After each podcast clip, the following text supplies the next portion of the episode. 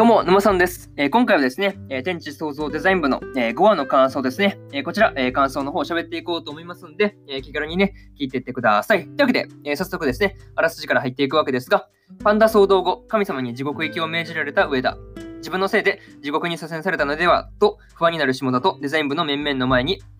謎の男が現れる。地獄に闇と炎のテーマパークを建設中の彼は、デザイン部に地獄のマスコットを作ってほしいと依頼する。というね、えー、アニメ公式サイトからの引用になります。ここからね、えー、順次感想になっていくわけですが、まずは一つ目ですね、えー、地獄に行った上田さんというところで、え前回のね、えのラストで、えー、打点したね、まあ、上田さんがどうなったのか、まあ、その辺がね、すごい心配だったわけですが、まあまあ、まさかのね、あの地獄に出、地獄にね、あの出張していただけだったっていうところで、まあ、そうですね、まあ、一安心というか、うん、そしてなかなかその辺はすごいホッとしたわけですが、まあ、それにしてもですね、あのみんながね、あの上田さんの存在感の、まあ、大きさですよね、まあ、この辺を実感して、えー、下田君がその自分がね、あの頑張らないといけないっていうふうにね、まあ、気を引き気をね、まあ、引き締めたりとか、まあ、そしてその辺はすごいある種のなんか成長みたいなものなのかなっていうふうにもね、えー、思ったりしました。まあ、ちょっと謎ですけどね、なんか、そういうことも思ったりしましたという話ですね。はい。まあ、結局ね、あの前回、えー、上田さんがその使用した呪いもですね、まあ、業務災害を防ぐためだったというふうにね、まあ、説明して、まあ、一応ね、あの了承を得たという感じで、まあ、そうですね、まあ、何事もなくて何よりだったなっていうふうにね、まあ、その辺いた、そういったところですね。はい。まあ、本当にね、あの前回の上田さんが打点した時はね、まあ、どうなることかと、まあ、焦ったわけですが、まあ、本当ね、何事もなくてよかったなというふうにですね、えー、思ったりしました。はい。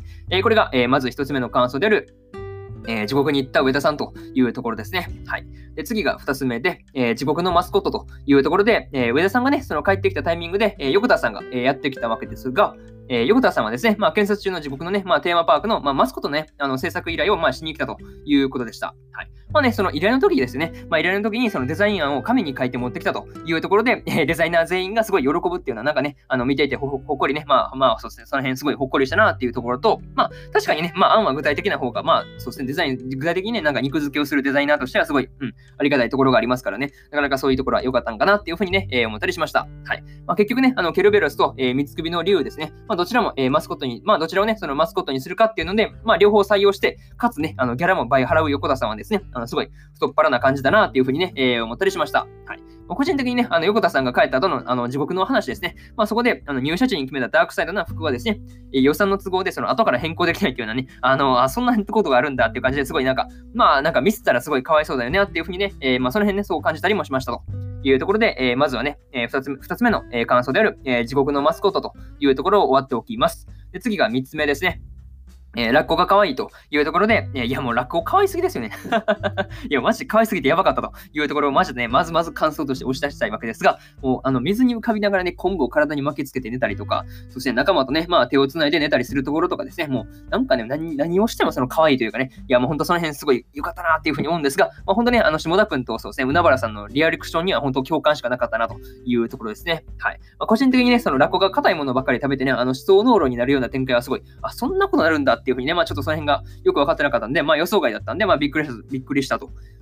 いうところがあるんですが、まあ、ラッコがね、その石を歯の代わりに使っちゃうっていうのは、ああ、なるほど、それであの、ね、あの石とか使ってたのかっていうね、まあ、なんかそういうね、理由があるからっていうのはすごい、なんていうの、新鮮というかね、まあ、石でその割っちゃうっていうのはしてたんですけど、あそういう理由があって、ななんていうのね、そういうことがあって石を使ってたのかっていうところね、まあ、その辺知れてよかったなっていうふうに、えー、思ったりしました。はい。まあ、にしてもね、あの、一番その事態ですね、まあ、ややこしくして、ややこしくしていたのは、まあ、木村さんがね、ランチの時に、えー、ラッコに、えー、ウニやらですね、まあ、ホタテやら食べさせたことが、まあ、原因なわけですが、まあ、そうですね、まあ、ややこしくなったのは、まあ、そうですね、ちょっと木村さんにも責任あるかなっていうふうに思うんですけど、まあ、なんだかんだ解決したんで、まあ、そうですね、まあ、よかったなっていうところでね、まあ、よかった、まあ、まあ、よかったなっていう話ですよね。はい。えー、これが、えー、3つ目の感想である、えー、ラッコが可愛いというところですね。はい。で、そうですね、最後にというパートに入っていくわけですが、えー、今回はね、まあ、エビとカニがね、まあ、仲間で、かつですね、まあ、カニのそのお腹の部分ですよね。あれがそのエビの尻尾を折れたんだ部分だったっていうのはすごいびっくりしてですね、いや、めっちゃ、あの、あ、そうだったんだって思ってね、すごい新鮮でびっくりしたんですけど、いや、もういい勉強だったね。はい。まあ、あとね、あの、感想ね、あの、まあ、一言というか、まあ、短くまとめろって言われたら、うん、本当ラッコ可愛すぎて語彙力崩壊するレベルでしたって感じでね、まあ、まとめれるかなっていうふうに、えー、思った次第です。はい。っていうところと、あと近い以降ですね、ラッコにもすごい出番回してほしいぐらいにすごい可愛かったなと